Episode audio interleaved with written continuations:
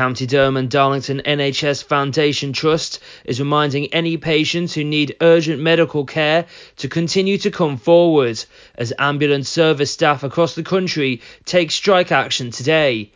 GP services are not impacted by the industrial action. However, during the strikes, County Durham and Darlington NHS Foundation Trust stated that the public should only call 999 if it is a medical or mental health emergency.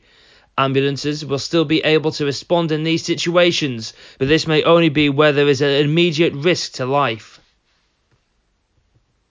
Great Aycliffe Town Council is proposing to raise its proportion of council tax by £12.74 next year for the vast majority of local taxpayers. The increase of £1.06 per month will be used to ensure that all existing services provided by the Town Council will be protected for another year. Residents of Newton Aycliffe can have their say on the council tax increase and the council's revenue and capital budget for 2023-24 in the council's annual budget survey.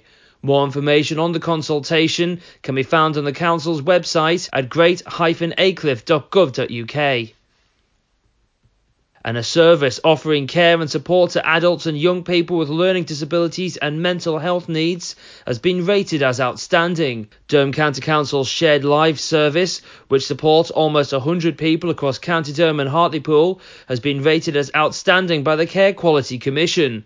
Shared Life providers share their home and family life with a person who needs care and support, offering long term, short term, respite, and emergency placements throughout the county and borough. Those are your local news headlines. I'm Kieran McCormick.